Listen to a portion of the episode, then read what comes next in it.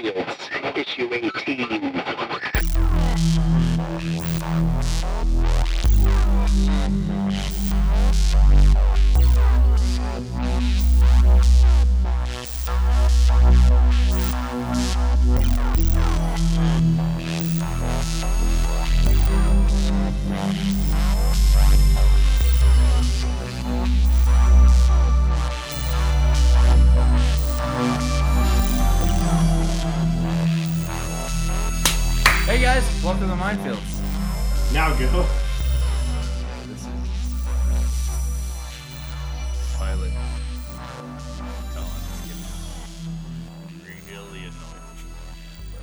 Not that much. not that much. Hey guys, no, it's fucking great to be back, guys. We have been on a, like not really in a hiatus. Him and I have been kicking some ass on a lot of other different things that's been going on. Both of us have some kick-ass Jon Moxley shirts that you probably don't have because I don't think you have the fucking patience to wait two and a half weeks for your fucking pay- t-shirt from ProWrestlingTees.com, Hmm. which my girlfriend, dude, fucking my girlfriend has her own shop on there now. She didn't even have to pay because she had enough fucking followers from that turnbuckle chick. She's awesome. Hmm. And yeah, but this mock shirt is cherry, dude. It's cherry. It's so fucking soft. Somebody. Uh. Yeah. Hi. By the way. It. Somebody. Um. Some. oh yeah, chi- you're my best friend. Hello. Oh yeah. Hey. What's up? nice to see you. Nice to see him. Yeah, nice to Best see you. Best friends right here. Uh, we did not fight SoCal Uncensored last night or the night before, whatever it was. No, but we can- we're but but we're not talking about the entire thing. I got home late. I picked up some overtime. I did my best. I watched the buy-in. I got half. I, I finished the uh, Christopher Daniels Oh, match. Look at I'm gonna finish the rest tonight. We're gonna talk to Mach in a couple of days. Or Hey, you all remember Mach, right? Oh, you have to remember Yeah. Mach. Mach, oh man, Mach. with oh, two man. ends. A lot of fun guy. a lot Yeah, of fun. he he's he's the official Mindfields uh, wrestling correspondent. he's a genius. He's a gorgeous Adonis, and we we're waiting for him to let us know when we can record with him. And we love him. Hey, Mach, what's up? What's Glad up, your Mach? Facebook is back up. Dude, for real, I Mach. can't believe they pulled that crap on you. Let's just get to this here. Yeah, we were wa- we Fighter Fest was freaking rad. Uh, there were there were definitely some ups and downs. So I, you know, uh, we're gonna we're basically gonna go through the card in a second and say, you know, hey, I saw this, I didn't see that, or whatever. Because no, um, no, no. We get we got to wait for Mach. no, no, we gotta can. I'm saying because by the time we do this with Mach here, really quick, we'll have it all. I'm not saying I don't want to say too much about anything except to say that the Mo- Sure, the. Mox shirts, not Mach, the Mox shirts, the Jon Moxley shirts that we're wearing. Um, I saw some gal in the in the crowd that had one, and uh, I was kind of excited about that. I feel like my Dude. shirt was there. It's my new favorite shirt, man. This- and it's actually yeah. not an all elite shirt. It's actually Mhm. a New Japan shirt.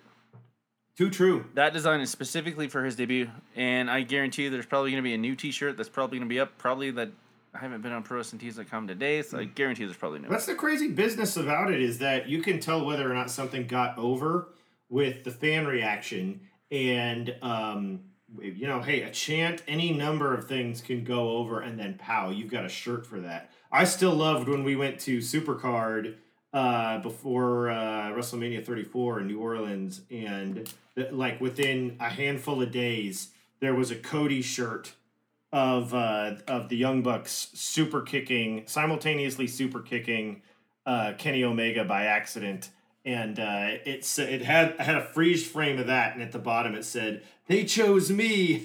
I was like that. I should uh, probably fork it over for that shirt just because we were there. But uh, I, I yeah, I do want to talk about the Will Ospreay and Seth Rollins feud on Twitter. dude, for real, I did watch a business a thing about. So I am I'm not a t- I, you know we have the Mindfields Twitter that usually we post stuff to while we're watching some an event live. Uh, but uh, I watched some stuff today. I think this morning while I was getting ready for work, listening to some stuff about uh, Seth Rollins pissing and moaning about the way people are reacting to things in the company. Word on the street is is that was dictated to him to put that out by that. Vince himself. Yeah, I heard that. And that makes perfect sense to me because there was one specific thing that Rollins said that really stu- stood out. He said Ambrose took his ball and went home. Right? I don't believe that for a Now, no, not not not in the least bit. Now, he he didn't have the ball. That's why he fucking left. Yep. Sec- second off, the took the ball and went home is what everyone has always said when they're talking about when uh, Stone Cold Steve Austin, the Rattlesnake, refused to put the fucking uh, uh, Suplex City asshole dickhead that doesn't actually like to wrestle, like being there, and we all hate him, and he's still fucking there. Yep. Asshole brought Brock Liz, Brock Lesnar. Yeah, uh, that's what they said. Like Stone Cold always says it every time he talks about it. Vince always says it. Took the ball and went home. Now, it just, it just, I, I like the fact that Seth is still playing ball. He has to. I dig that. As a locker room leader, that's a big deal. Uh, and and uh, a lot of people don't know this that the real locker room leader was Reigns. Oh, Uh, Seth, S- yeah, really. Now, but Seth is is still the man right now, and I still love him. Uh, but I'm not wearing his shirts right now because I don't want to get laughed at in any building right now because I, I feel like a dummy wearing my fucking. I even feel like a dummy wearing my fucking Kevin Owens shirts, Hmm. and that makes that breaks my heart. That's hard. Now- yeah, that's painful. Now, the reason I wanted to bring up this whole Twitter feud was because Ospreay said, like, listen, little buddy. like, Ospreay's taller than that dickhead, dude. Second off, he's got a hotter girlfriend. He's done better matches. He he's he was the first uh, fucking uh, six star match. And with with with Ricochet, which Rollins referenced like mistakenly because obviously Vince and his buddies said you have to say this. You can't reference the guy. Yeah, you, you want to do some this sort of match. We already saw it last last weekend at whatever uh, pay per view no one watched. They broke the record for least watched fucking pay per view. Stomping grounds. And yeah, yeah, and he references fucking Ricochet. And Ricochet is the guy that was in the first six star match with fucking? Ospreay. Dude, I love Ricochet. And- I, oh, love him, guy. love him, Amazing. love him, love him. He's a great guy. He he's supposed to be one of the nicest guys you can ever meet, and I, I, I hope that like stands it, true. yeah. He does. He's he's he's, he's got that baby face, man. And uh, you know he used to be uh, uh, Tessa Blanchard's uh, boyfriend. Uh, and she still she still talks she still talks good about him she does not bury him she always says good things about him which is something really important if you know anything about talking with wrestlers. They're either talking shit and want to bury someone or they want to put someone over. There's no fucking in between shit. And so he's referencing ricochet who had the six, first six star match. Chris Jericho, you know, Y2J my hero, chimes in and wants the uh, extra medium shirt and says, "Hey, he's taller than you," and you know, shots are fired. And this is just sad. This is a sad state of affairs for wrestling in, in the first place. They, posted on Ringside News today about how uh, WWE is convinced that A, the AEW is going to get destroyed under the weight of their own uh, anticipation that whatever everyone's like waiting for is going to just crush them. Uh, that is that is terrible. I, I can't imagine that. I mean, as much as I've ri- been listening to about uh, WCW and TNA and all these different older organizations and them falling apart and things like that, I just don't see them screwing up like that.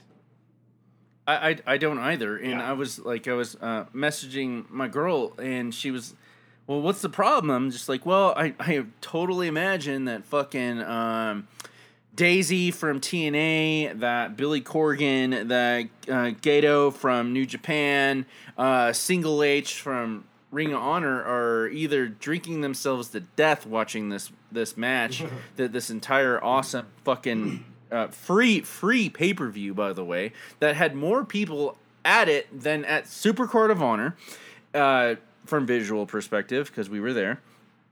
That we had these guys, and how did it get away from us? And then uh, we we were talking about it, and just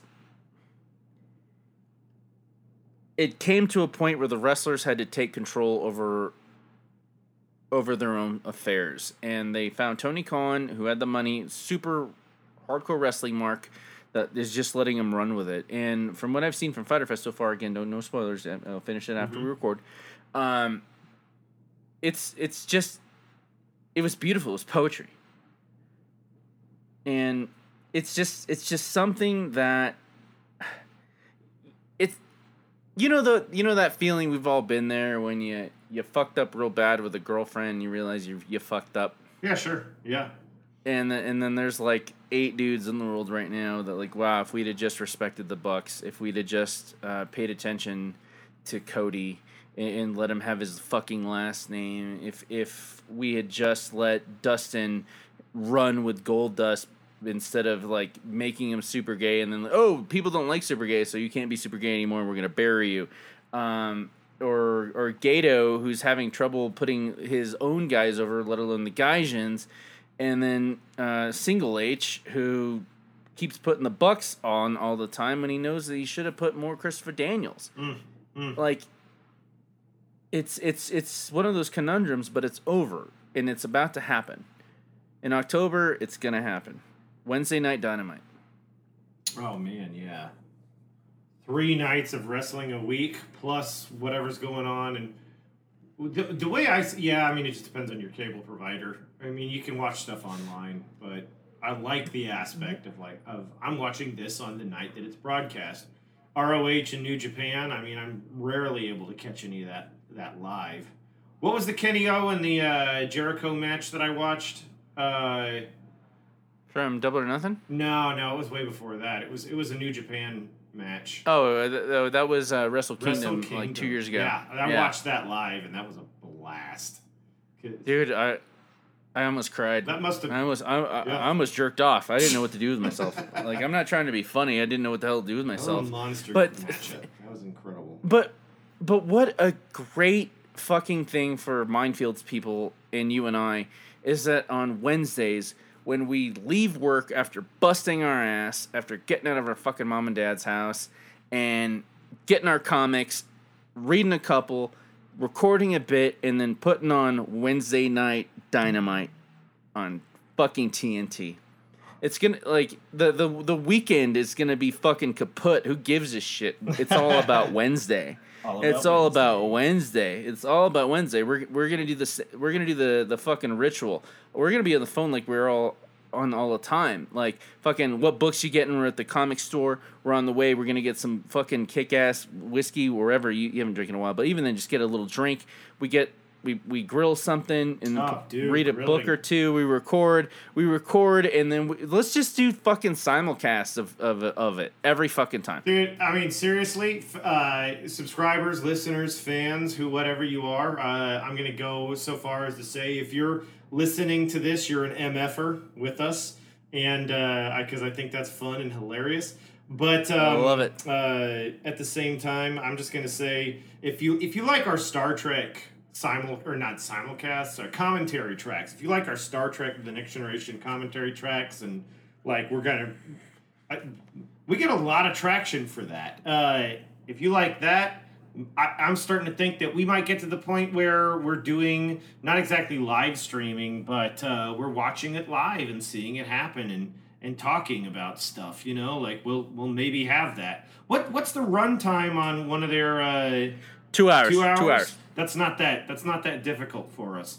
The key to No, it I mean- is, uh, you know, time zones. Joshua and I don't live in the same time zone, and um, yeah, I don't know what's happening with my work. So, uh, you know, it's a sidebar. I would like to say that we'd be able to uh, to pull off some some live-ish simulcasts, or maybe we can uh, maybe we can watch them later, hit them later in the evening or something like that. It just doesn't have to be perfectly on schedule. I've just moved Right. across state, and uh, it was because I was offered a So job. fucking proud of you. So So fucking proud of you, guys. Yeah, it's a big guys, y- y- you don't you don't know the plight Colin's gone through. You don't know how hard he's wanted this so hard to be in Tulsa, to be able to pick his boy up at any fucking time that he can possibly pick him up, even for ten minutes just to see his boy. And now he's got his apartment in Tulsa. He's kicking ass with a job he didn't think he was gonna get, and he's making the money. He's stressed, but he's happy. He's lost like ten pounds in his face. Whatever. cro- Thank cro- you, crows, but whatever. crows, crows, crow's feet are gone. His hair looks fucking perfect. I got a haircut. He's happy in his he's hot. He's happy in his mock shirt. And the the point true. We'll is in he worked his shirt. ass off. He worked his ass off, and we're writing comics. We're kicking ass. We're doing everything we can with the podcast, and he set this forth, and he succeeded. and I'm so Uh, fucking proud of you. Thank you. I appreciate that. I appreciate that. I'm not very good at taking compliments, people. If for ever any any any opportunity ever presents itself to meet me in person and you're complimentary, uh, I've got to the point where I'm just like, thank you, and I hope that, that works because it just. I'm. Un- I- it's not that I'm that uncomfortable with it. It's just I never know how to appropriately say anything. So thank you is probably the most comfortable I can get with it unless I can uh, unless there's like a really personal aspect to it that makes it more. The point I'm trying to make is that I, I I took a job that allows me the opportunity to still go do a Gatorade shoot or still go do a union uh, crew gig on a on a on a feature film set in my market or even if I can go away. And the, the great the great thing about it is that uh, you know, hey, I can go and I can make a really good load a chunk of change for a, for a handful of days and then come back and and work at what definitely an appropriate plus rate uh, that's that's going to make it make it for me and I still think the opportunity presents itself for us to be able to get away and, and go to uh, some go to some of these shows you know God you know and think about that we we were like we're going to WrestleMania we're talking about going to WrestleMania 36 We are gonna go to WrestleMania 36. we, we Uh, kind of have to, but like, what's your what's the compared to any of the AEW PPVs? What's more compelling at this point? A rando PPV in Florida or something versus a WrestleMania in Florida in in it's- many many it's, months. It's it's the experience. It's everyone's in the town. Everyone's ready to true, yeah. fucking show up. Uh, all the all the uh, indie indie organizations show up, have their own shows. I mean, like I mean, Joey Ryan did his uh, dick party in uh, in in New York the day beforehand, and it, it's just gonna be fun. I'm sure Shaw's gonna be fired. I can't wait for it to happen. But let's talk about some comic Dude, books. let's do it. You're gonna you're Um, gonna take a lot of lead on this, man. I haven't picked up comics. I, I, I had to I had to read some online, and uh, you've got a huge load of stuff. Uh, I've got a huge load of shit. I've got a big. I've I've got a guaranteed to get you pregnant load. oh man, Like, That like was, you're uh, you're like she's gonna get up. She's gonna get up to go to the can afterwards and be like, "Well, I'm pregnant." That's that's how the goddamn good the time comics were machine this moment. week. I feel pregnant. I feel I knew I hated you. I'm gonna tell everyone in prison that I traveled back through time to kill my fucking dad. Hmm. Craziness. It was craziness. Dude, Conan the Barbarian, hands down the best fucking comic I've read in a month. Mm-hmm. Talk about one and done, motherfucker. One and done. Like, I've, I've told you this since we met. Like, I love the old school Fantastic Four when you can just pick up one comic book, Yes. don't know nothing about it, and enjoy the living shit about it. Conan the Barbarian, number seven. Jason Aaron, writer. Mahmoud As- Asrar, As- artist. Matthew Wilson, colorist. VC's Travis Lanham, letterer. And Esad uh, Ribic, cover artist. Uh, I have to reference an obscure movie most people haven't seen, or the good people have seen. I know y'all that are listening are going to understand uh, that Conan the Barbarian recruited an army of loyal prostitutes. No kidding. Spo- s- spoilers ahead, guys. Obviously, if you know anything about mindfields, it's gonna be we're talking about the the, the ending and everything. Mm-hmm. He goes to a, he goes to a brothel. He's got a big old beard. He's dirty as shit. They really accentuate this. Man, did they hammer this home? So he shows up at this brothel and he's like the the the main lady's like, you like we see? He's like, yeah, I'll take them all. And at in the morning, they're like, "Why are we here?" He paid in gold, and he doesn't even want to fuck us. And one of the Chinese girl like really fishes out of him that he's on a quest to do something, obviously because it's Conan. And one of the guys that uh, was responsible for the death of one of his loves, because you know Conan's got a long list of loves, except you know we're not talking about Valeria quality, but at least someone he paid bothered to learn the name of.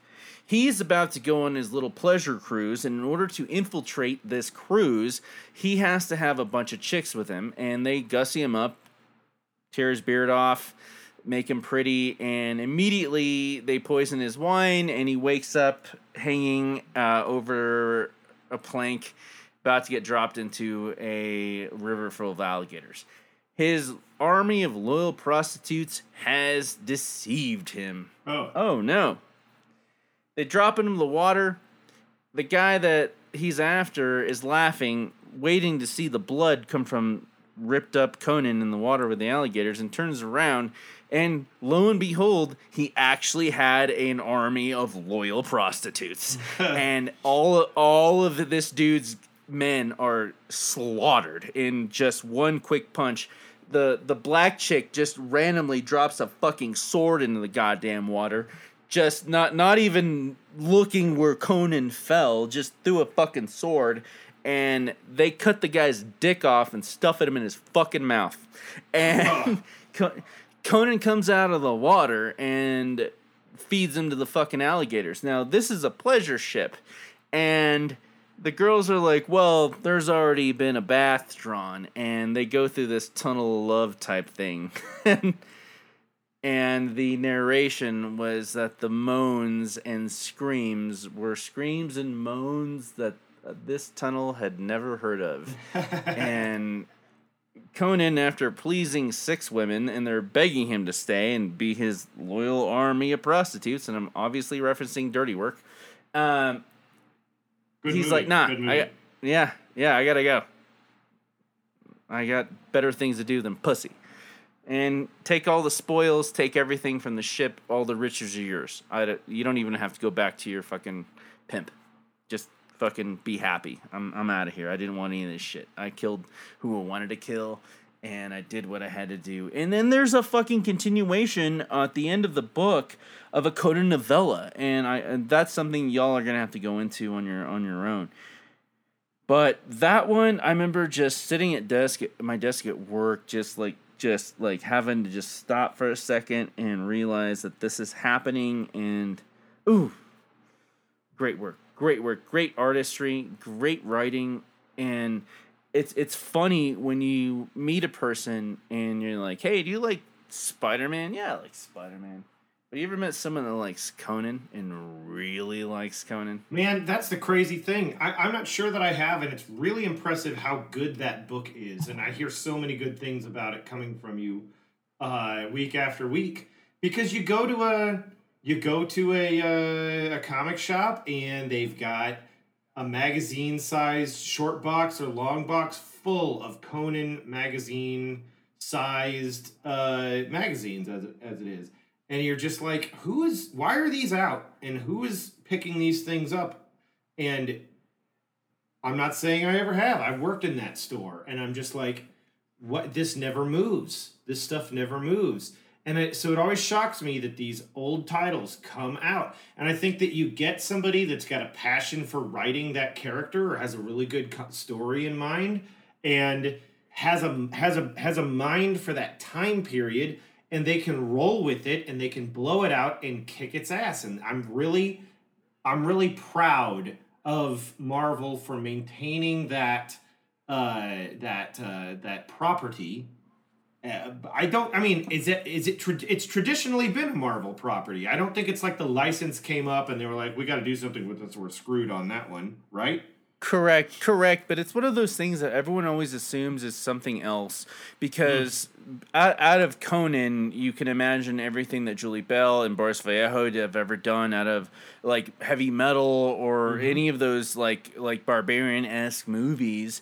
And y- you assume that it's just kind of like a like a main genre, but this is something very specific. You can't just go and order this up at, at McDonald's. You have to fucking find a place that has the specialty order for it. And goddamn, I mean, like uh, the the Savage Sword. I mean, like I I- keep going back and forth. Which one's better? I, like I don't care which one's better anymore. I just want more Conan. Dude, And and uh, when when we interviewed Ruth before uh, Mike Ruth from Canada and Cam and Cameron, um, we talked about Conan, and it, it's it's just such a specific thing for guys that are into the things that we like.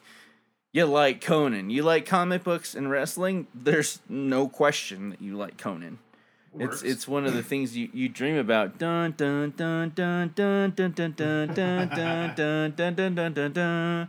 It's it's it just goes through your head like you just oh this myriad of just random things like you know crush you know crush your enemies and and and uh, the riddle of steel. You just you just get this like just like brainwash, just quick, just flash of like thirty different things, and God bless him for it, or Goddess bless him, whatever you believe in.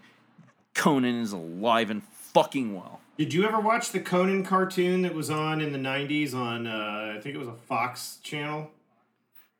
Uh, absolutely. Yeah, dude, that was legit. My kid brother, he wasn't that much of a kid really. He was uh, three years younger. Uh, he would get up at like I don't know. That dude would get up at five, throw in a VHS, record Exo Squad, and then by accident record Conan. And and he, we both loved Exo Squad. He would fall asleep, and then we would watch the episode that afternoon. Uh, and we would totally watch Conan too, because it was a freaking great cartoon.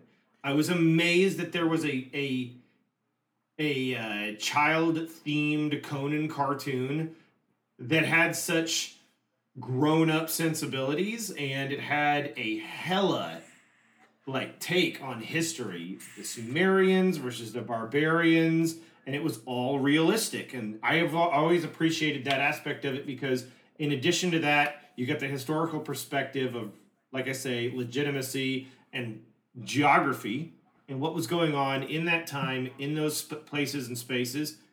And it fed into some other stuff that was going on with my brother. He uh, went on to play a lot of Romance of the Three Kingdoms and learn a shit ton about ancient China. Uh, Something about that just really appeals. It's, uh, it's I'm gonna say if you can find this is a '90s cartoon. I'm gonna say it was like the '94, '95 season or something like that. Uh, if you can find those cartoons, probably worth looking for on YouTube.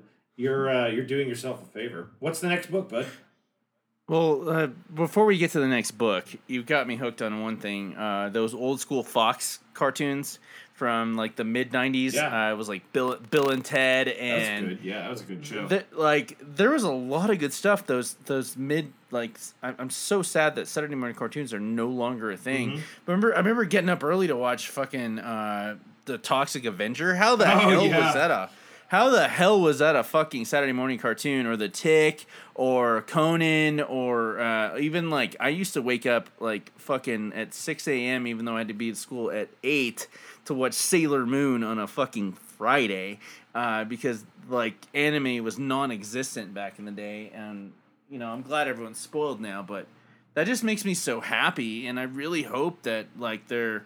I really hope they're sinking the money into printing a shitload of these so they can like end up in dollar bins that someone can just grab real quick because these are the real meat and potatoes. This this Conan shit is great. But yeah, you, I, I want to move on. I was completely surprised that my number one comic of this week was Action Comics number 1012 written by uh, Brian Michael Bendis and uh, Simon Kudranski. Uh, notorious for his work in Spawn. Oh God, was his work in Spawn was amazing. The whole thing is is is it completely captivated me because as I've been getting more and more back into DC, that the stories like you know when like you're reading Marvel and like Wolverine's on eight different teams and Yeah. it, what happened in this thing doesn't happen to affect this thing in DC it does. What's going on with Leviathan in the, the pages of Batman, uh, Superman, Wonder Woman, hell, even the fucking Justice League Dark made a fucking reference to it. Um, everything is tied and matters, and it, they're wondering where the hell Lois Lane is, where the hell um, uh, Superman is, and they're focusing on this woman named Rose, who has a split personality that ends up encountering the Leviathan. And there's a new reporter, a new beat, like real scrappy some bitch that is trying to figure out what the fuck is going on, not just in uh, Metropolis, but in Coast City, and it's just guys, I'm not going to give you a spoiler on this one, but uh, Kudranski did the artwork. Uh, It was one of those things where you go to you're told a million times uh, when you when you're in art school that the most people pay attention to any painting or work you do is maybe eight ten seconds. We're talking a full minute of visualization before you even start reading the words on the page. Kudranski is knocking this shit out of the fucking park, and the the dialogue is dense. And and and it's one of those things where you read and like wait, wait a minute. Like that felt like 45 minutes but it was only like maybe 10 maybe 20 or, or, or you can flip it and instead it felt like 10 minutes but it was actually an hour. Yeah. you can fl- you can flip the script on it great romance between clark and uh, lois.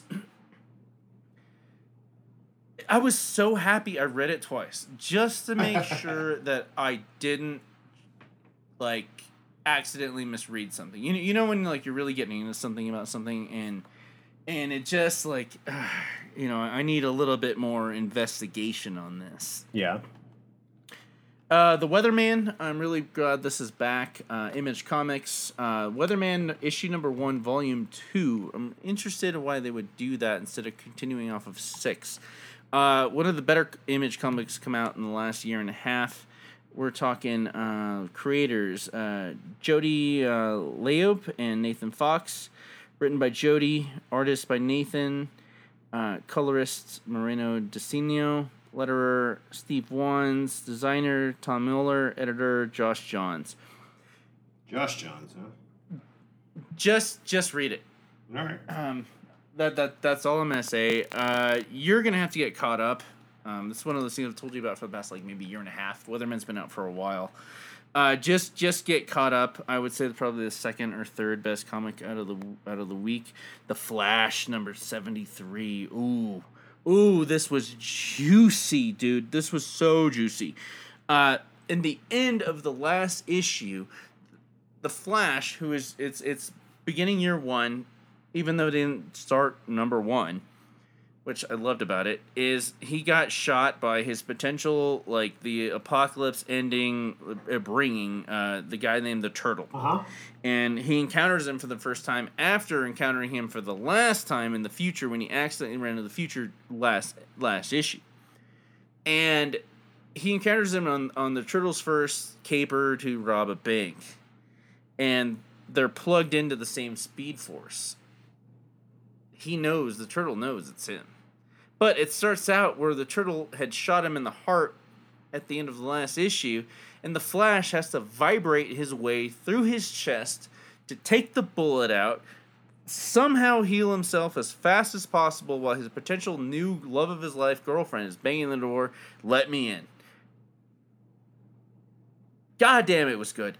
So many panels, thick and meaty, absolutely fucking meat and potatoes. We're not talking just, you know, a crepe and, you know, one egg. We're talking eight ounce steak, full ass fucking potato. Did you say? And I'm ranting. Sorry, did you say this was issue seventy three?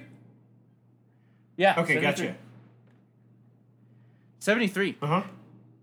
De- detailed anatomy. I mean, Yeah, I'm looking at it. absolute, absolute emotion captured. Someone mad that like, you know, like you, you meet that girl and you fuck up, and she's like, "Hey, you're fucking up, and you fucked up, and I'm out of here." She's like, "Hey, you fucked up, and I'm out of here." Or we can go ahead and finish this ourselves and figure it out together. And then, oh, it was this extra layer of meatiness. It was. I'm getting excited, man. It's your turn. This is what you got? awesome. Yeah, I'm flipping through that flash, and it's freaking legit looking. Oh, dude, This is dude, digital going artwork through. all the way, though, right? Oh, it's it's all digital. I imagine that this is all done on one big panel. He scans it, inks it digitally, and then colors it digitally. It's and that's why I think it's so detailed in such small panels.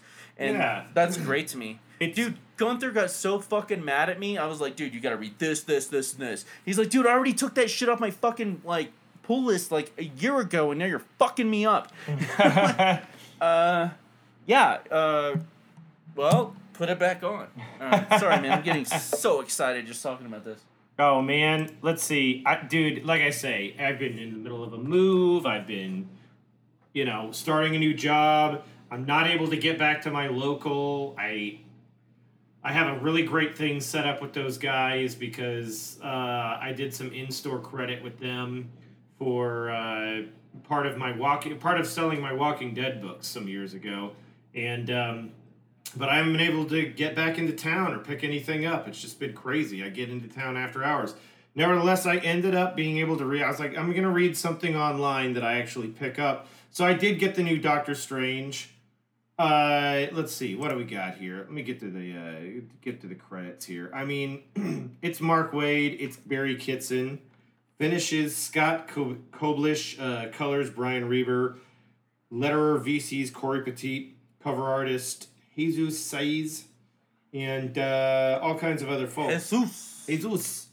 Um, I gotta say, I'm for for for a pair of guys that pissed and bitched recently within the last like you know month or so about how often Galactus gets used. This is really this is really working out. Galactus has been wrenched from the the prime 616 universe of Marvel and uh, Doctor Strange is trying to get him back where he needs to go and he is utilizing the power cosmic blended with magic. Galactus is a creature of science, and Doctor Strange knows that, but that doesn't mean there's nothing he can do about it because magic works on science, and science can work on magic. It goes both ways. Uh, go back to the Empirikul as the villains uh, at the beginning of this this run of Doctor, or not maybe not this run, but this uh, volume of Doctor Strange. But uh, you know, some heinous crap happened. Dormammu captures Galactus and is just feeding him the life of the the dark dimension or the unlife, as it were.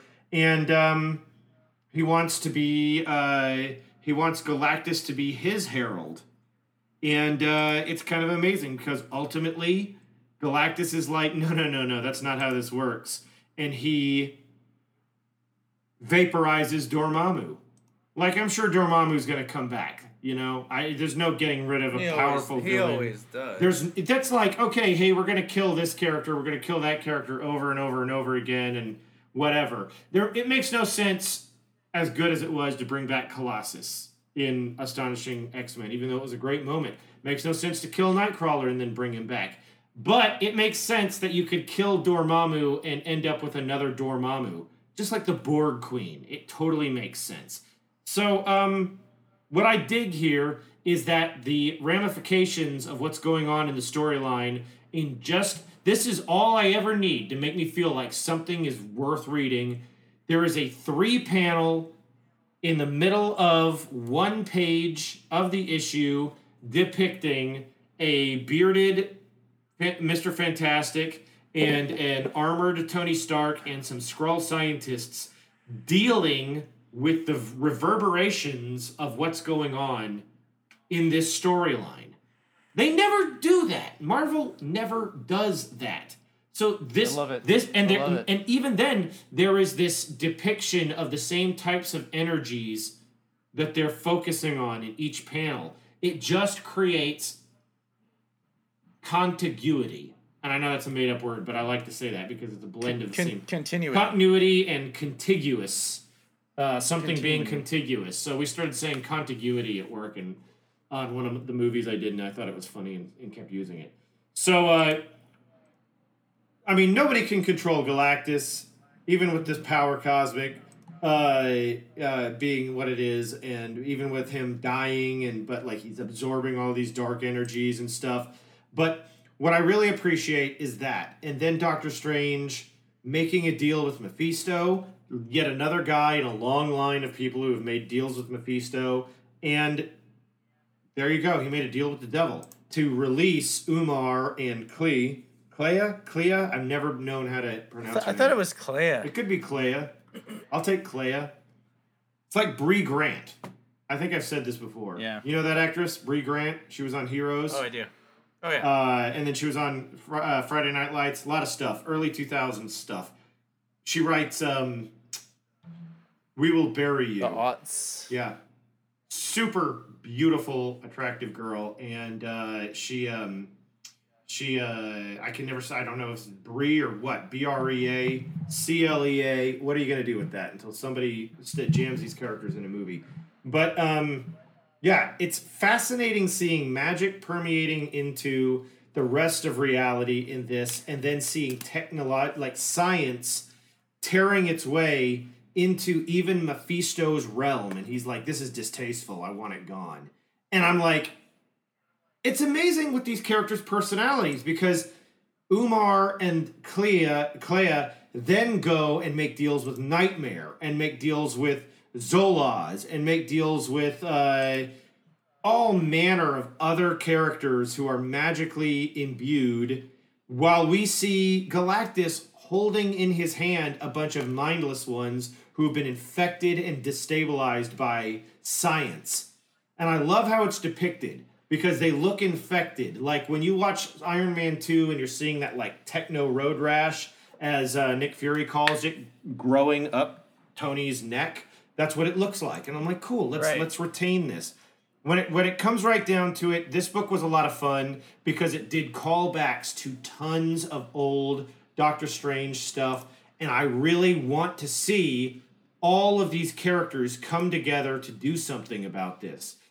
And uh, while it, and it's awesome because Doctor Strange isn't capable of fixing it all, and they're not making him overpowered. They're giving him the runaround. He's going around trying to do what he needs to do, and he goes and he talks to uh, Eternity. Oh, getting a call. He talks to Eternity, and he's talking to uh, um, uh, the Living Tribunal. These are you know, Oh, super powered characters who are like, this is my take on it. Like, they're gonna say, they're. I'm gonna tell you what they said, which ultimately is also kind of my take on global warming. It's like, uh, yeah, so the universe is probably gonna be annihilated. It's not actually. It's gonna be m- massively altered. It's and we're still going to be eternal, and we're still going to be uh, living tribunally it's just a different universe. Uh, things will be different. And Doctor Strange is like, Are you serious? You guys won't help us with this? This is wrecking the order, the fabric of everything. And they're like, It's just a different fabric of everything. It doesn't mean anything's going to be that much different. And it only matters to us as mortals, you know? Like there are trillions upon quintillions of living beings in this in this reality and yet these characters are like, no, we're beyond that. It doesn't matter. Yeah, it's something different. So in the end, it is an it is an army of mortals that are going to come together, and it's awesome seeing this army come together. We've got the Kree Supreme Intelligence. We've got we got uh, Gladiator and the Shi'ar Imperial Is- Guard. is- We've got especially after everyone that like like uh, rallied together to save his ass from hell. yeah, and- yeah. and, uh, a year ago. That that was, goddamn. So they're just upping the ante. They really kind of are. You've got Shaman, Damien Hellstrom, Scarlet Witch, Magic, ugh, sick of Magic. Um, Brother Voodoo, all of these. You've got this. This I, I don't know his name, but uh, this. I love it when he's like, "Never has there been a greater or more crucial convocation of mystics and thaumaturgies." I was like, that is an awesome line right there, and it's got a lot of uh, 50 cent words in it. So ultimately, I'm looking, I, this makes me, I cannot wait. I cannot wait for the next issue because the last splash page, as rudimentary as the artwork is in this, I'm not going to say I'm too thrilled by the artwork in any of this, but like this splash page depicting the Inhumans, Valkyrie, who by no means should be alive at this point because we don't know where this takes place before or after Realm of the Kings. Where are the where, Yeah. where are the realms? Whatever the hell's going on over there. Well, uh, Uh, it, it sucks. I don't I don't pay attention. Silver Surfer, I mean, Ex Nihilo, if I'm not mistaken. It's just this huge, it's one splash page packed with power. They're even Kalark the Super Skrull, which still weirds me out because he's dead. Uh, unless they brought him back and I didn't know. I just can't wait to read that next issue because I want to see a character moment from each of these guys. Uh, and there's no way you can pack it all in. You're going to have to do it in teams and sections. This is starting to feel like this should be War of the Realms or something like that. This is starting to feel like we need a cross title promotional event of just Doctor Strange related characters, but this goes beyond it because it adds cosmic elements that we can at least wrap our heads around outside of uh, it just being like, okay, where's the Novas? Where's Quasar? Where's all of these guys that should be coming along to fight and do stuff? But anyway, this is gonna be this is gonna I, I'm looking for it. It's gonna be badass. I'm excited. Dude, it sounds great, especially because like it's really keeping that beef up that Doctor Strange has had. Like we haven't had or read a bad Doctor Strange epi- issue in like three years. I really don't. I think you're right. You know, I mean, you can go back to the Damned or whatever. Then you know that that It was it was, was pretty it was pretty before it, it was before then. It was before then. You and I were calling each other like just got the new issue, walking out, gonna read it in the car. yeah. Like yeah, uh, just got a haircut. Comic stores next door. Got Doctor Strange. This is fucking rad. Uh, yeah. Uh, God damn. That book is gangbusters, guys. If you're not reading Doctor Strange, hey, I don't. I, I understand you got to make your choices, but you know, pick it up every every or wait for the trade. I, it's totally worth it.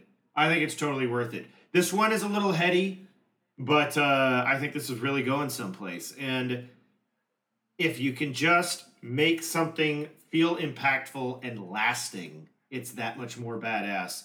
And here it is again, Doctor Strange, lead, you know, not wanting to be a leader, but running a team. And it's like we don't have, you know, hey, yeah, this is who we are. This is what we do. This isn't the Avengers. This isn't the X Men, but whatever. Yeah, Spider Man. Spider Man, Spider Man twenty four. We've got it with Spider Man, Spider Man number 24, Amazing Spider Man. Nick Spencer, writer, Ryan Ottley, penciler, Mark Morales, and Cliff Rathburn, inkers, Nathan Fairbairn, col- Bear Baron, Fair, Baron. Bear Baron. colors VC's core, VC's Joe Caramagna, Joe letter. Caramagna. We got to get that guy on the phone. We really do, and and this issue was setting up something big. We just, I know you had problems with Kraven. I really It's- enjoyed the last thing It was all right. because I like arcade. It was all right, but it was well. In in your opinion, it was all right. I think it was great. It, it wasn't as good as Superior Spider-Man, which is one of the things that they have not been able to top in the past uh, eight years. No, seven, or maybe six. Um, regardless, decade, they have been, yeah, they've been hinting at this new baddie that is centipede esque, and Parker is trying to enjoy some time with Mary Jane, and they're setting up the death for Mary Jane, and they finally name the centipede guy. His name, for all you Magic the Gathering, vampire, D and D. His name is Kindred. Kindred. His name is Kindred now. Okay. Like the whole the whole point of the issue was to introduce his name. And Mysterio going crazy, completely batshit crazy in therapy. Yeah. Um, that's pretty much all there is to it on that one. But but they're setting up a death of Mary Jane on this one, or at least a close to goddamn to it. If they build Uh. up to that like a like an eight month wrestling storyline, and They th- have, there's man. better there better be a hella payoff. Like that should be if you're gonna build up to the death of Mary Jane. That's Or- rough, or the- man. I mean, or the life of her living, or I, I, don't know. Whatever they're doing, they have really scared the socks off of me about this guy for about two years now. Really building this guy up, and I remember we slaved over it like like eight months ago. Like, what the fuck was this guy's name? I, uh, we were trying to look his name. oh yeah, we couldn't come up with it. Uh huh. yeah, but- and no, his name's Kindred, and that's definitely a witch Norse. Uh, that's a that's a pagan name, and whatever you want to take from it, that's fine. Uh, I want to get into Spawn now Okay. because we're getting to Road to 300. Uh, Spawn number 298, written by Scott. Uh, script and plot, plot Todd McFarlane, art by Jason Shawn Alexander, Lettering by Tom Orzowski, colors by FCO Plascencia. Todd did the cover, and this was this this comic probably took me 20 minutes to read through because it was so dense and the actual wording and the narrative and they're building up to what's going to happen when well i'm going to put this back when spawn first came out you never thought that everyone was going to find out that al like the entire world was going to find out that al simmons is still alive that you know CIA guy took a shot for the president. He died. Chapel killed him, or maybe he didn't. Some other guy did, and uh, Wanda's dead. But Spawn revealed himself as Al Simmons and has under his employ. He's even though he's not paying the guy, a reporter. They they are covertly transmitting anonymously uh, I'm I'm referring to the Guy Fawkes mask, not. Oh, okay. not- yeah. To different news sources that I am Al Simmons and the, the government's lying to you, and this is all tied into finances, and these CEOs have mysteriously disappeared. Todd has been paying attention to everything in the news, and he is sending Spawn after them. That is what is happening right now is if he had this superhero in his pocket and found out that the CEOs that are getting million dollar fucking uh, paybacks or, or bonuses after they fired 600,000 people, this is his revenge. But at the same time, though, he's tying heaven and hell into this. And Cagliostro, Redeemer, this is straight up murders and it's it's it's ugly and it's gross and and but not like in a I don't want to read it anymore way. It's it's it's it's in the way that like yeah, I wanted to see this happen to these type of assholes. And he's tying it up to 300. Uh, the only thing I can speculate is they haven't really touched on the fact that Malebolgia has, who's supposedly been de- dead since 100, who we all know has been back since 185 or 186. Um, well, actually a little bit later than that. Um, he's in the Freak, and um, he's been influencing things, and I don't know what they're gonna do, but I it has to do with Malebolgia, and they're gonna tie a lot of good things in that, or if you're into in reading the news, I, I think Todd's trying to make you happy there. Obviously, they're gonna have eighteen thousand different variant covers. Oh man, yeah. it- it- it- Let's it nineties was- it up. Yeah, let's nineties it up. Get but extreme. it, it was extreme glow in the dark chromium. You got to get up at 3 p.m. on this day and go to the secret location to get this variant cover. Uh, yeah, It'll fuck it. come with a Uh, CD. Is that what you're pulling out? Oh, as long as it, if it's an AOL CD, I need that code. God, we just dated the shit out of each other. Uh, not the first time. Not the first time. Let's see. Spawn, Kick Ass was lame. Kick ass is still not doing that great. Kick Ass is not kicking ass, and I feel like an asshole. Like, huh, huh, huh. dude. Uh, dude, I feel like such a dummy because like uh, Annie got sick the other day, and I was like, I texted her, Annie, are you okay? Yeah. okay, and then I did it. oh yeah. man, Are, are, that are is you so okay, choice. Annie? That's so And then- choice. And then I, I couldn't help myself, and then I just went off. Did she get it? She didn't even comment. I was like, obviously, I'm Oh, the eight bad. millionth asshole to do it. Yeah, she didn't. But Annie, you okay? Yeah, yeah, yeah. If uh, anybody Uh, doesn't know what we're talking about, I'm sorry. You're totally lame. You need to, uh, you need to get yourself some. Uh, just, just listen to everything Michael Jackson ever did. That's your penance. You'll figure it out. Yeah, go go buy a VCR, an old ass TV Oh, that'll man. still hook up to a VCR. Dude, get yourself a Sega. old- What was it? A Sega Genesis, and play the video game. That video Oh, game dude. was Moonwalker? ass. Oh, Moonwalker ruled, dude. dude. Oh, multiple dude. m- different colored, and I'm not talking about skin. Michael Jackson's in the Moonwalker video outfit, moonwalking their way across the screen, leveling up, and then going, wow! And like shooting out a blast to take out all the villains on screen. Bitchin' to the max. Okay? Dude, that was that was one of the original Genesis games. If you guys uh, like know what we're talking about, when you bought an original Genesis game, it had the original graphic, like Sonic, like like you know, giving you the what's up. Oh, but, like right. behind it was the all black, and it had the gray grid. Like you're looking at like graphing paper. Yeah. And Michael Jackson's Moonwalker was one of the originals. Now Are you I'm getting ready so to play it? What are you gearing up for?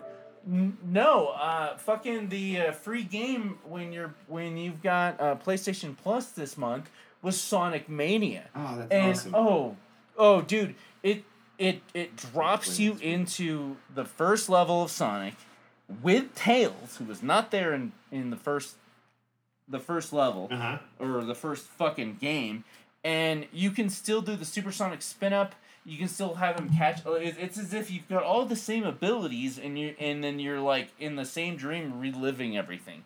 And the levels are like probably ten minutes, maybe fifteen minutes longer, way beefier. Cool. And every time you go through a secret, like uh, when when you go through the checkpoint thing, and little, little sparks appear, and you jump up, and you you know, try to win a Chaos Emerald, you don't know where you're gonna end up. Hmm. You might end up in one of the secret levels from Sonic 4 or Sonic 2, and then it'll drop you right back in that. And the third level is the fucking last level of the fucking Sonic number 2, which was a pain in the goddamn ass. I I've been playing it for a week and a half and I still can't fucking beat it. The flying fucking battery fortress. I can't fucking beat it. Hey, let me ask you something about that kind of stuff because I played the shit out of original, like original console NES Star Wars, and then I remember playing Super Return of the Jedi, and like I could not get out of the Death Star, and then I could not defeat the trench run.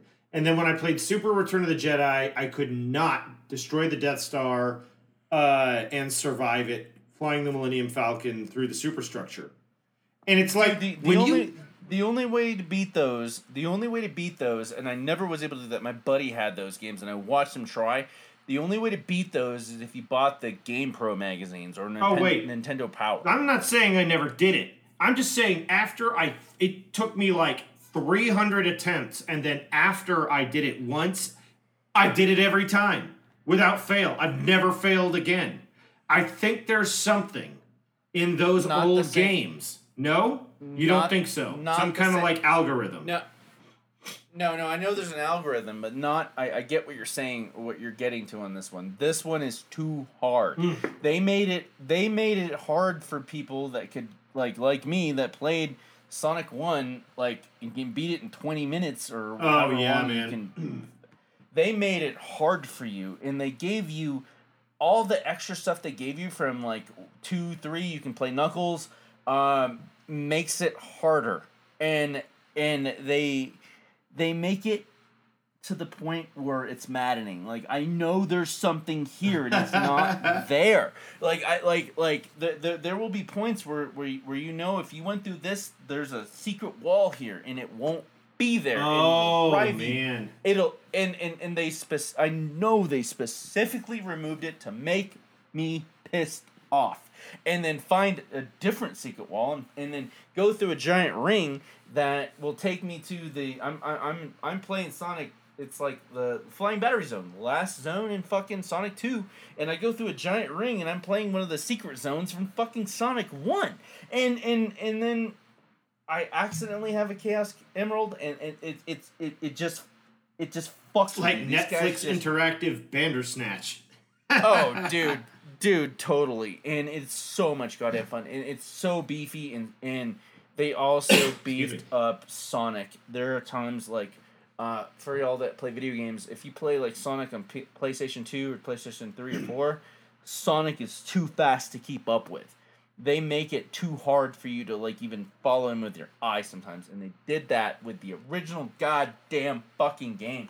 And it's it, it all you got to do is just if you've got a PlayStation Four, if you got the subscription for uh, PlayStation Plus, you get a free game uh, once a month, That's and awesome. it was just I, I- can't stop fucking playing it. I can't, yeah. I uh, I mean, I can't remember the last time I got to sit down and play any video games. Um, it was earlier this year for sure. We, we got way off track.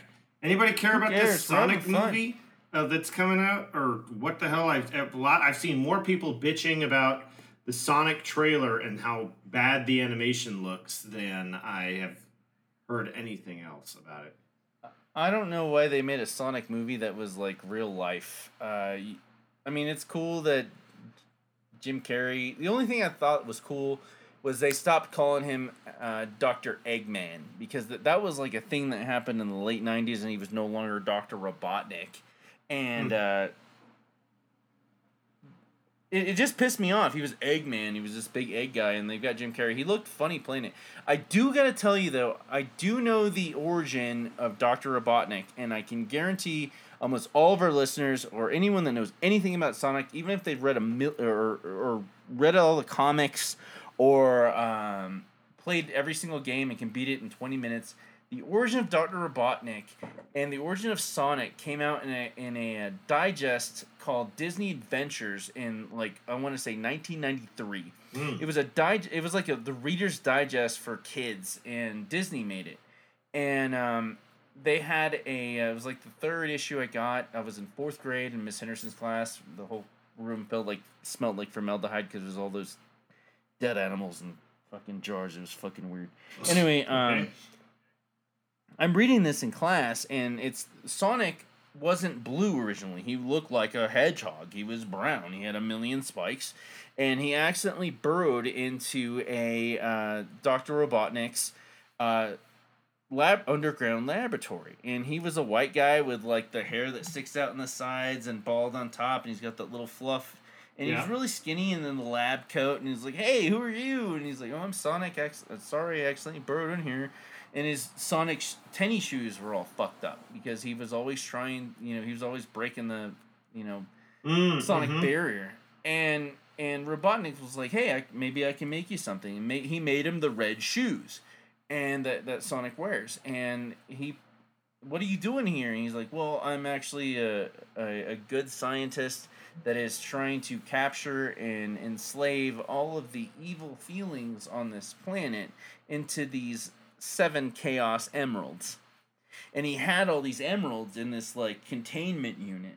And uh, as as sonic looked at it these rings were coming into the into the containment unit. The rings were the actual evil like personified. And he was coming into the rings.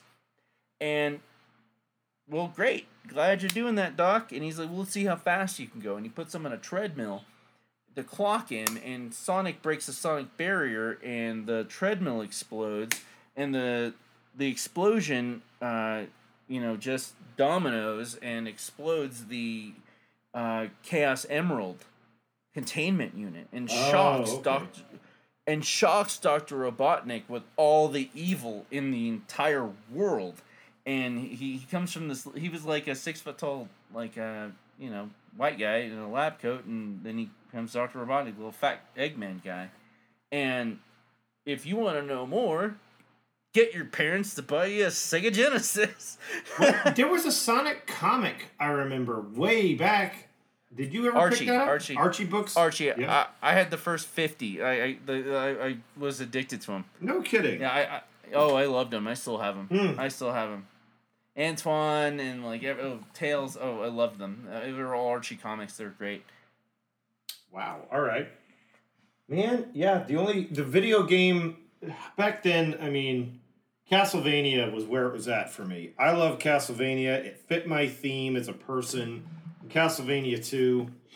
Uh, I have this feeling like I've told this story before. I don't know if I have, but uh, Uh, to me, but none are listeners. Oh, okay. All right. So, um, to all of our MFers out there, uh, Sterling Gates. Rack your memory. Think about who that might be. He and I were working at uh, Speeding Bullet Comics in Norman, and uh, there's one day we were. I think he was talking about Sonic and like how fast he was able to beat Sonic, and I said, "Yeah, I beat." Um, uh, I just got a wild hair one day, and I hate that phrase, but it's true. I got a wild hair, and I was like, I'm gonna play uh, Castlevania this afternoon, and I beat it in or Castlevania Two: Simon's Quest. I beat it in four hours, and he was like, "That's impossible. That's just impossible." He would not take my word for it, and I was like, "Dude, let's get a pair of TVs and a pair of control decks." And sit down, and we'll just play it side by side and see how fast we can pull that off. And he was totally down. I was so disappointed it did not happen. And um, uh, yeah, that's my record. I just whipped it out one Sunday evening, and I, you know, I wish I, I wish I'd, uh, I wish I'd recorded it. Would have been a lot of fun. But then I've got online in the last couple of years, just been like, I'm gonna check this out because I know there's playthroughs on YouTube, and this, uh, Right. there was a dude that totally did it. I've watched games. I never. It's so weird to think that I've done this, but I have watched other people playing video games for like two, two and a half hours that I never got to play for, or never got to complete because I never had a copy of Zelda or I never had a copy of, I don't know, Afterburner or some shit like that. DuckTales for crying out loud. DuckTales was good. Uh, Oh, I had, I had Ducktales for Super Nintendo. ah, yeah. I, I, I, I still got it. Yeah. Yeah, man, there was a lot of good stuff like that. Anyway, yeah, man. Uh, I want to I want to focus on the last comic I want to talk about this week, which was the second best comic that came out on Wednesday. It was Justice League Dark number twelve. Ooh. Now, I was a little hesitant to pick it up because John Constantine was not on the cover. We're talking the end of a storyline that I got dropped into when Wonder Woman decides that she's going to reveal to the rest of the Justice League underneath their the Justice Hall that they have a catacombs with nothing but mystic magical relics that they can't even let most anyone know that they have.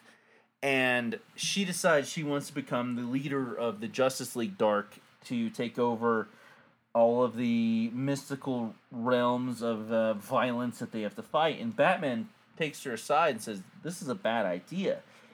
And they go into the idea of magic. And Batman's like, You don't understand. Like, these rules that these magicians make. It's like, uh, and, and I'm paraphrasing here. It's it's like you ever played tag with a bunch of assholes that keep changing the fucking rules while you're playing. yeah. That's what it's like to fucking battle these guys. But no one has ever really gone toe to toe with them. And if we really go toe to toe and one of them steps up, we've got a problem. And if this happens, what are you gonna do? Are you powerful enough to fucking stop this or, or, or, to, or to wrangle them? And she says, No, I'm not, but I can try. And then it drops you into the battle where uh, uh, Dr. Fate has been resurrected like his his mask is melting and they're making the rules up as they go they're resurrecting people back and forth the action in this was toe to toe i mean oh this was such a juicy fucking watermelon. Oh dude just every bite was just perfect every panel. And and then you, you you go from one panel to another and then go back and make sure you read the last one Mm. the way you were perfectly to make sure you didn't miss anything. And they shut that shit down they resurrect people left and right dead man uh well I'm, I'm getting confused because that was uh batman damned and i don't want to talk about that one because that was just convoluted but uh we're talking Wonder Woman takes over the Justice League Dark. Zat- Zatanna, uh, Madame Xanadu, uh, a monkey that has a sword that can break magic as it's happening. Ooh, that's cool. And oh, it was super cool. Uh, the artwork was phenomenal. I, I, I got to make sure we give credit where credit's due. James uh, Tynion the the fourth, the writer. hmm Alvaro Martinez Bueno pencils, Raul Fernandez inks, Brad Anderson colors, Rob Leigh uh, letters, Martinez Bueno Fernandez Anderson cover. Oh, same guy. Martinez Bueno. Oh, dude. Oh, Martinez Bueno. cool. Dude, it was. It, read through a ton of shit this week. Um, I want to talk the, about the beauty, but the beauty's wrapping up, and we're gonna have to long box that one. Uh, that one was phenomenal. Um, what else did I read? Scooby Doo Apocalypse. Holy shit! uh, Scooby Doo Apocalypse from last week was great. Fantastic Four was one of those kind of throwaway ones. Mm. Uh, there's there's a new baddie which is this like she's in the uh, microverse and she's just basically a fat chick that wants to make things bigger. That's stupid. Thanos number three. Watching watching Gamora grow up is interesting. That is an interesting. Yeah, man. Uh, I'm glad this is a sixer, though. You know. Yeah, but at the same time though, have we ever read an actual Thanos comic book that sucked? I don't think like- so. It's impressive it was- that you could that that the various writers who've had something to do with it have maintained a consistent level of quality on Thanos for all these years. Good goddamn point, man. I remember one of the first ones I picked up was when like he was remembering uh he was remembering being born. Oh and going to yeah, uh huh. Yeah. Was that like eight years ago? God damn. Uh, it could have been, yeah. The first one that indicated that death as a female personification had been floating around for a long time. And then he went around and had all those children because he was a pirate. And then uh, he had to go around Killed all and his kill children. all of his children. Terrifying. Like, it makes sense that he would choose Gamora or you know for whatever reason because he'd have to have killed any of his actual children Well, the only reason he kept her around was because she could see death too. If she did, You know what? He would have off i he would have offed her. yeah let me let's go back to that issue But did what she really see death because I Oh. feel like Oh yes. Okay. Oh yes. She has consistently seen death, even when death wasn't about to happen. okay and that that has continuously grown but who thought like i mean come on we're, we're talking 80s here man Mhm. like that they that he's in love with death and then they they take that idea and just run with it i mean there's some good Oh. things that they've taken and ran with they it turned it on its head and maintained its amazing you know they flipped it. When you go back and look at the thanos quest and uh, um, the silver surfer issues pertaining to So- all oh of that i'm so s- you i love it. in the early I'm so 90s for that Silver stuff like so good so good. Uh, Where where would we take Thanos? If if we were hired right now? I, Obviously, Gamora Gamora's gonna grow up and join the Guardians of the Galaxy, so Hmm. there's spoiler right there. Where would we take Thanos? It'd be really impressive to see him utilizing each of the gems in one way or another. Like, all right, I mean, I still don't feel like. I feel like the most recent, what was it, Endgame? I feel like Endgame answered a burning desire for me to have Kang the Conqueror. You you know going back through time and Back to the Future two, everything, or Back to the Future three or whichever one it was, eh, and But- two for that matter, and and like, I would really like to see Thanos not instantly knowing and understanding everything about the cosmic powers that he was accumulating with the stones. Like, maybe it should have taken him an idiotic number of years to learn and master controlling and utilizing those gems one after the other. And then revert himself back to a stage where he's like, I know I'm I'm all time and space simultaneously while I maintain this omnipotence and like what crazy story you could do six six parters about him mastering each stone dealing I- with something. There you go marvel. There you go anybody.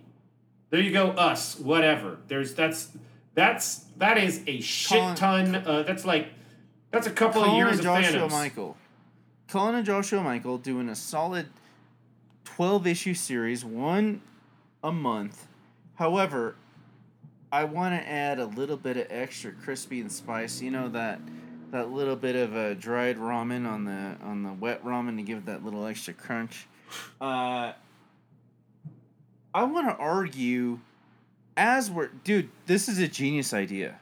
Just pull it out of nowhere. While he wh- while he goes, like it, it, it, not even just him mastering the stones, but if if he explores the world inside of each stone, yeah, totally.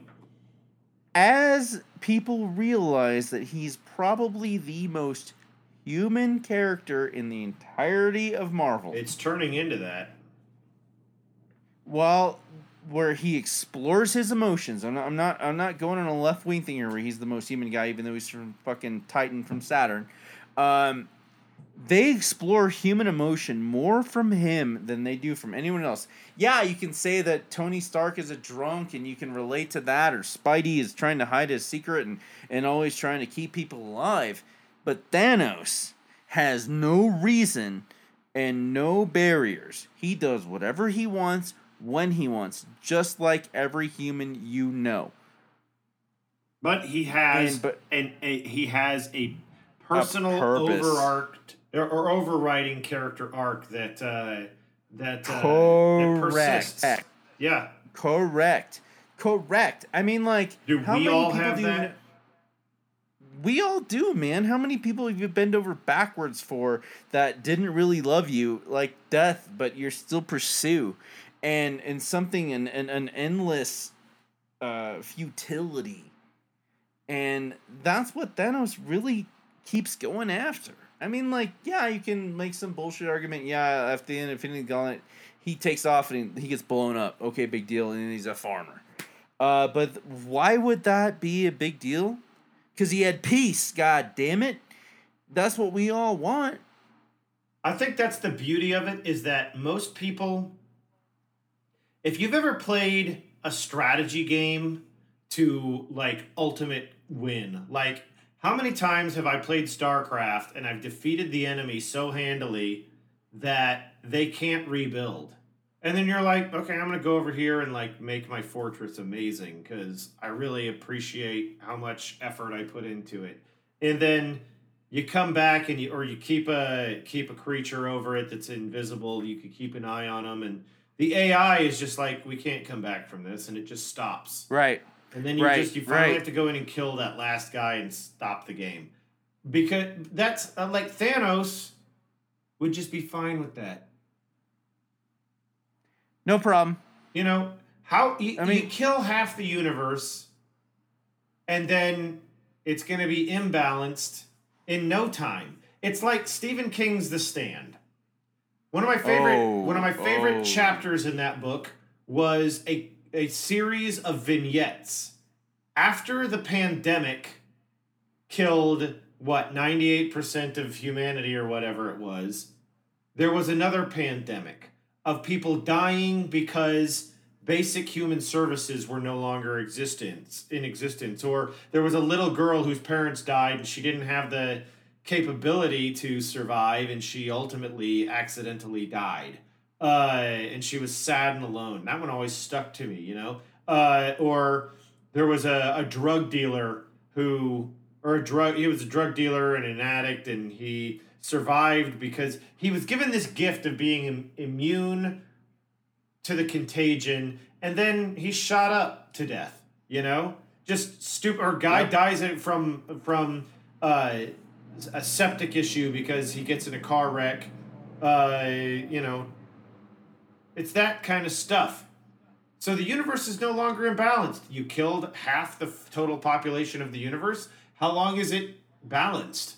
About a second before a mayfly is born or dies. I love that. You know what I mean? But it- beautiful. ultimately, Thanos accomplished his goal and could walk away from it. He's like, it's fine. It's fine. I don't have to change anything. Is he really a bad guy?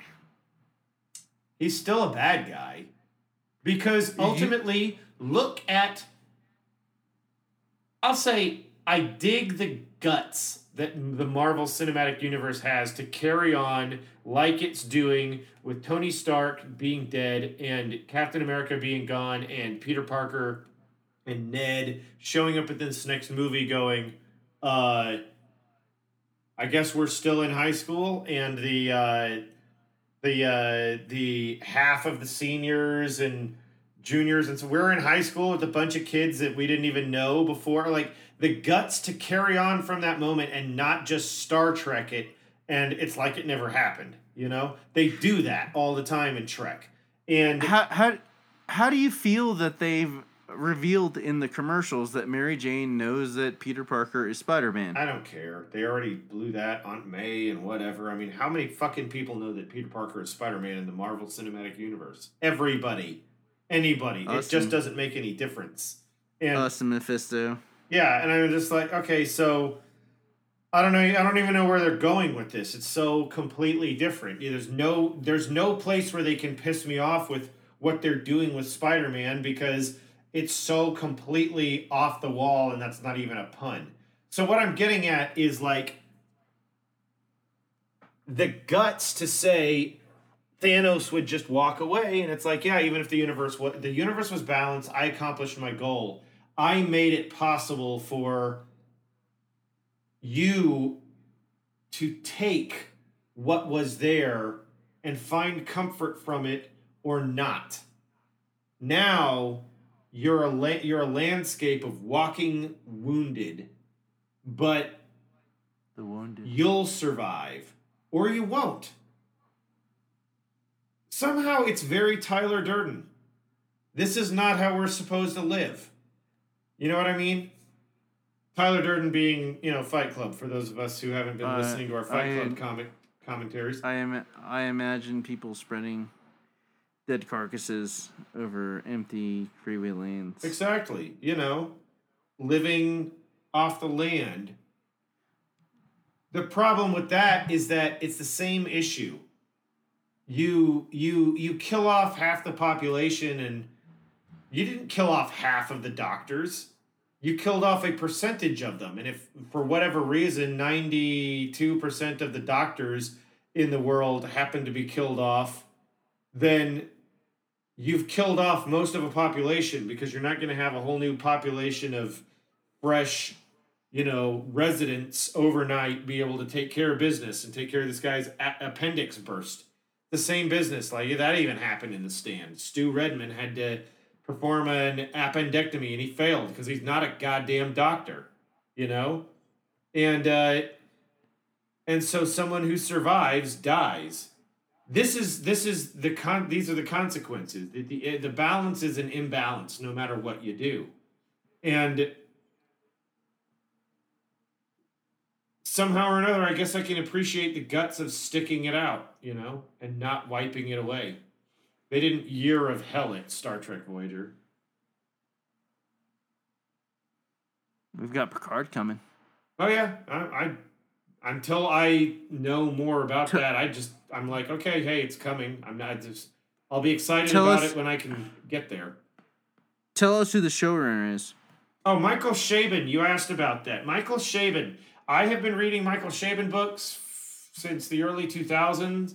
Uh, my favorite book that he wrote that ha- it's pretty much how I was introduced to him, I think, was The Amazing Adventures of Kavalier and Clay. However, he wrote um, Wonder Boys, if I'm not mistaken, which was turned into a movie starring Robert Downey Jr., but more to the point, Michael uh, Michael Douglas, um, and featuring Tobey Maguire in his in a I think I'm gonna say a pre Spider Man role, and uh, what Frances McDormand, who I don't know why they keep throwing her in everything. Um, And uh, so yeah, Wonder Boys is kind of a, kind of a story about things happening in Philadelphia because people like to write about their hometowns, and uh, uh, it's about a, a writer. I mean, blah blah. blah. You know, I'm not going to get into what Wonder Boys is about. The Amazing Kavalier Adventures of Kavalier and Clay is where it's fucking at. Okay, that is a book for comics enthusiasts, and it is a story about. Uh, a, a young man named Joe Kavalier, who is living in Nazi occupied Prague, Czechoslovakia, uh, preceding actual World War II. And don't get me started on the actual historical accuracy of everything, but he learns he's fascinated with magic and he learns to be a, a, uh, a magician and escape artist and he is his family of Jew Jewish family spends its entire fortune finding a way to whisk him away to safety to get him to America and he is sent the long way around through the Soviet Union Imperial Japan This is incredible. across the Pacific to San Francisco and then across the entire United States, thus finally landing in his cousin's bedroom in Brooklyn or something, New York. Uh, and that's the first fucking chapter. I love it. And the rest of the book centers on his anger at himself and Nazis um, uh, during World War II while he's stationed in Antarctica. Uh, he falls in love with a girl named Rose, who is related to um, Pablo Picasso. Uh, Nice. He he makes best friends with his cousin. Um, I can't remember his first name, but Clay. So it's Kavalier and Clay. Clay is an opportunistic entrepreneur working for a whoopee cushion, like a gags, like toys and gags. Like go back and look at any Silver. Age, com- Golden Age comic. The opportunity was not there for you to buy a comic; it was to sell X-ray you specs. gag gifts, gag toys like that. Yeah, uh, the Atlas body, whatever, and um, X-ray specs. totally X-ray specs because you got to see those girls in bikini, and uh, and then he's like, I want to create this character, the escapist. And it turns out that Clay, uh, that Kavalier actually is a pretty damn good sketch artist. and they get together, they go into business, they invent a, a character called the Escapist, which you may have seen in comic books throughout the uh, mid 2000s and the early 2000 aughts. Um, go back, go to your comic book store and look for that and pick up one issue of it and see what it's like. But this novel is where it's at. Get it on Audible, check it out. It is an amazing story. And it has cameo after cameo of a of good our good man Stanley Lieber, um, Stan Lee for all of us uh, who who are playing the home version, and uh, Correct. God, what else? Jim Steranko is a big part of this. Um, I mean, just you know, King Kirby, all of it. These guys are all these guys all show up in there at one point or another. This book is astonishing. He also Michael Chabon also wrote a book called uh, um, the Yiddish Policemen's Association that I really like, and he's got another one that I picked up and I haven't got to read yet. It's on my bookshelf back at my mom's house uh, that I gotta grab and get into, and I think it's like called called like how to how to how to grow up and be a man or something like that. The guy has an interesting capability to explore. You're talking Grown-ups. about uh, the way of the superior man. No, no, no. That's a different book. That's a different book. The Way of the Superior Man is a uh, personal growth book that I really admire. I Um, love it. Love it. listen that, to that it. changed my life. two times and a half on Audible lately. Found a copy of it new the other day. Haven't had a second to even start like highlighting my passages in that. That's gonna be another. Uh, that's gonna be another thing I carry with me everywhere, like "Save the Cat" by Blake Snyder. But um, yeah, I mean, Michael Chabon, a powerful, motivated writer. He had writing credits on Spider-Man Two with Tobey Maguire. Um, I thought he. I thought he wrote the screenplay. I thought, That's what I I'm talking I about. thought he was. I thought he was the one that cleaned it up and wrote the full-on screenplay. let let me double check that because uh, Michael Chabon. Oh, because there's like four other guys Oh. that like did the story, but I, I think I think he's credited for full-on screenplay. That's the thing. Like when you look at those credits, watch any TV show and watch any movie and look at those credits and it says, you know, story by this person, written by Right. or screenplay by or teleplay or something like that. That's what I'm talking. That, there's a big difference.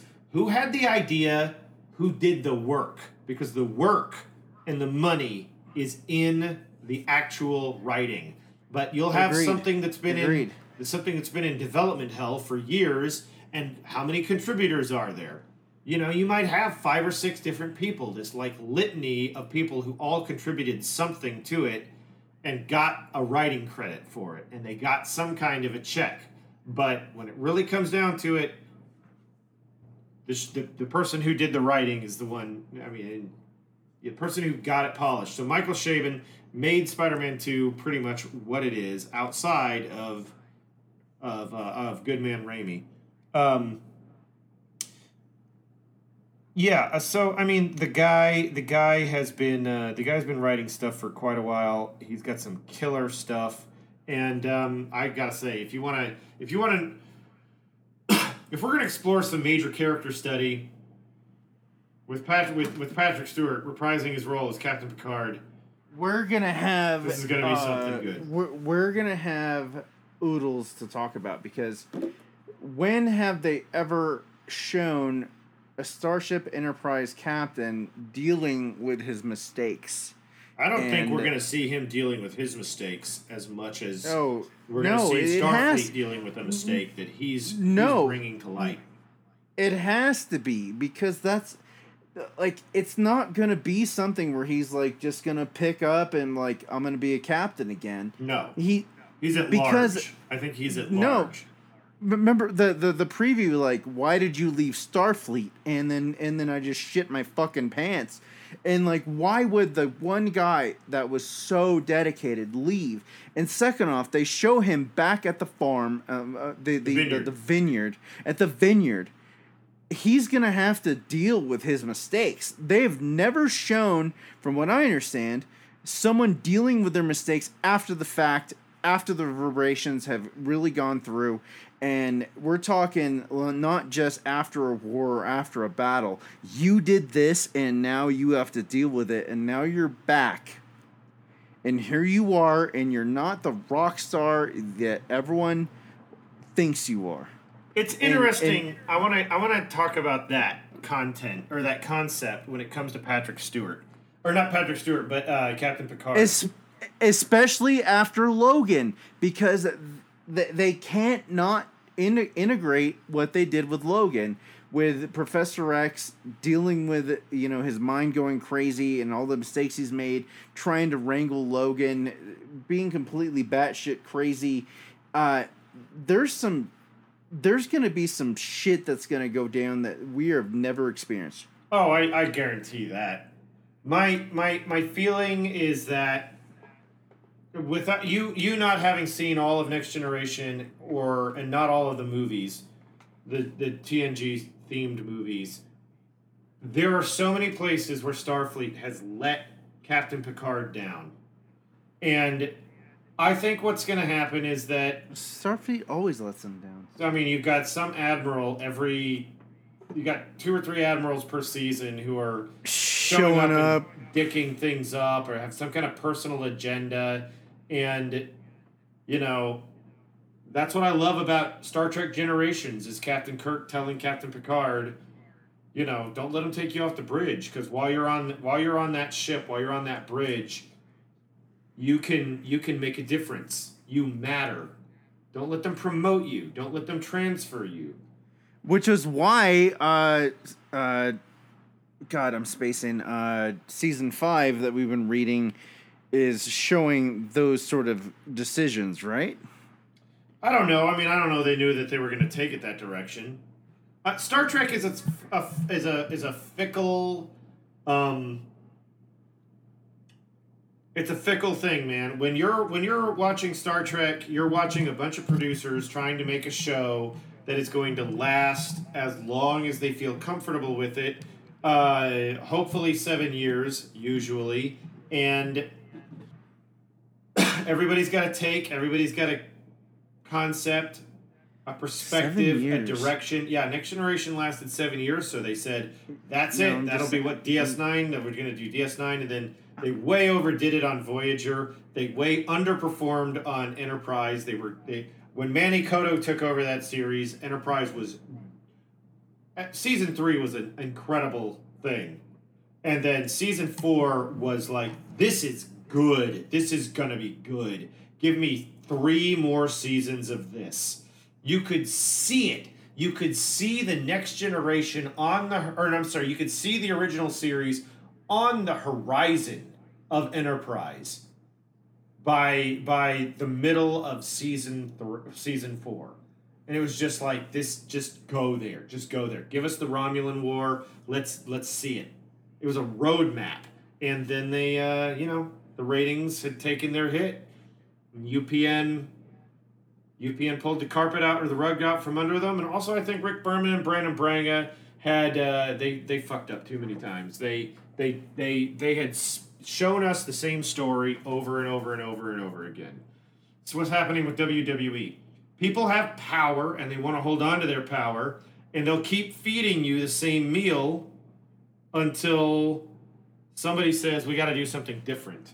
And the uh, I, re- I really was thinking that the other day at work. Mhm. I, I I imagine Vince is like, well, AEW's going on. What's going on? Oh, oh ban Chris Jericho. Fuck that guy because uh, he promised he would never work for any American company other than me, and and and, and erase him.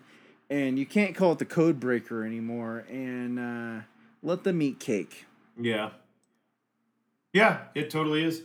It just I mean, I think what we're gonna see with uh with this Picard series is this uh I think that you see Star Trek Nemesis. I want redemption, man. I want. Well, I'm sure it'll I- be there. Well, oh, oh, of course, but I'm sorry I'm frustrating you. Um, uh, I, I I want a story for people that have trouble, difficult. I want a story for people that have extreme difficulty forgiving themselves and Well, they need to be watching past- Discovery. Oh, right, and and and they have such a hard time forgiving themselves every time they they go out. They remember some, the anxiety takes over, and they remember something that, that happened that that they were embarrassed about, and they did something wrong, and it just it just just sours the eggs, and I, want something that will show people like you and I that it's okay to forgive yourself. You can make amends. If you can't, you can't, but you still fucking tried.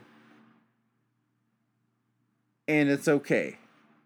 You're still not dead. You're still here. Like you you were like telling me today like how stressed you were, but like, hey, you did something you never thought 8 years ago that you could do and you're in your kick-ass apartment. You you did what you wanted to do. You had that 30 minutes with your boy to go swimming. I don't know how long you were there, No, we but you still got a couple hours today. We got we got Yep. several hours today. It was a lot of fun. E- exactly. Exactly. Like you wanted every spare moment you could have with your boy. And you went after it and you suffered and you're still suffering. Yeah, you ain't got any money right now or you got no, I've got money. I just bit. can't have any access to it. I just don't understand that. that, you know. that, that, that that's not my point. That's not my point. you, you did it, dude. You pushed the limit and there you are. I'll feel a lot better when. I can uh, pay my rent. Yeah, me too, brother. Yeah. and I'm doing. I'm I'm I'm a, I'm a month away from the same thing too. It was really close last month and it didn't happen. But uh, that's all I got for this week, man. Yeah, I got to get up and go to work tomorrow. if anybody would like us to make this full time so that we can Yeah. deliver an outrageous amount of content, I would love to review Silver Age and Bronze Age books incessantly. If you would like to uh, donate to a Patreon account, we'll set one up because it's uh, Yeah. it's time. We Yeah. would we would love to uh, we would love to be finding ways to go to go to wrestling shows and and let you in on everything that we experienced and the vibe and you know what everything we think and feel. But uh, we got you know, Mindfields is gonna have to start making some money. That's kind of it. So It's uh, this is dangerous. this is dangerous. It's dangerous to go out go out there on your own, and at least we didn't do it alone. You know, we didn't go out there alone. But uh, it's scary to put your opinions out there too. But uh, so far, I mean, nobody's really nailing us for anything. Um,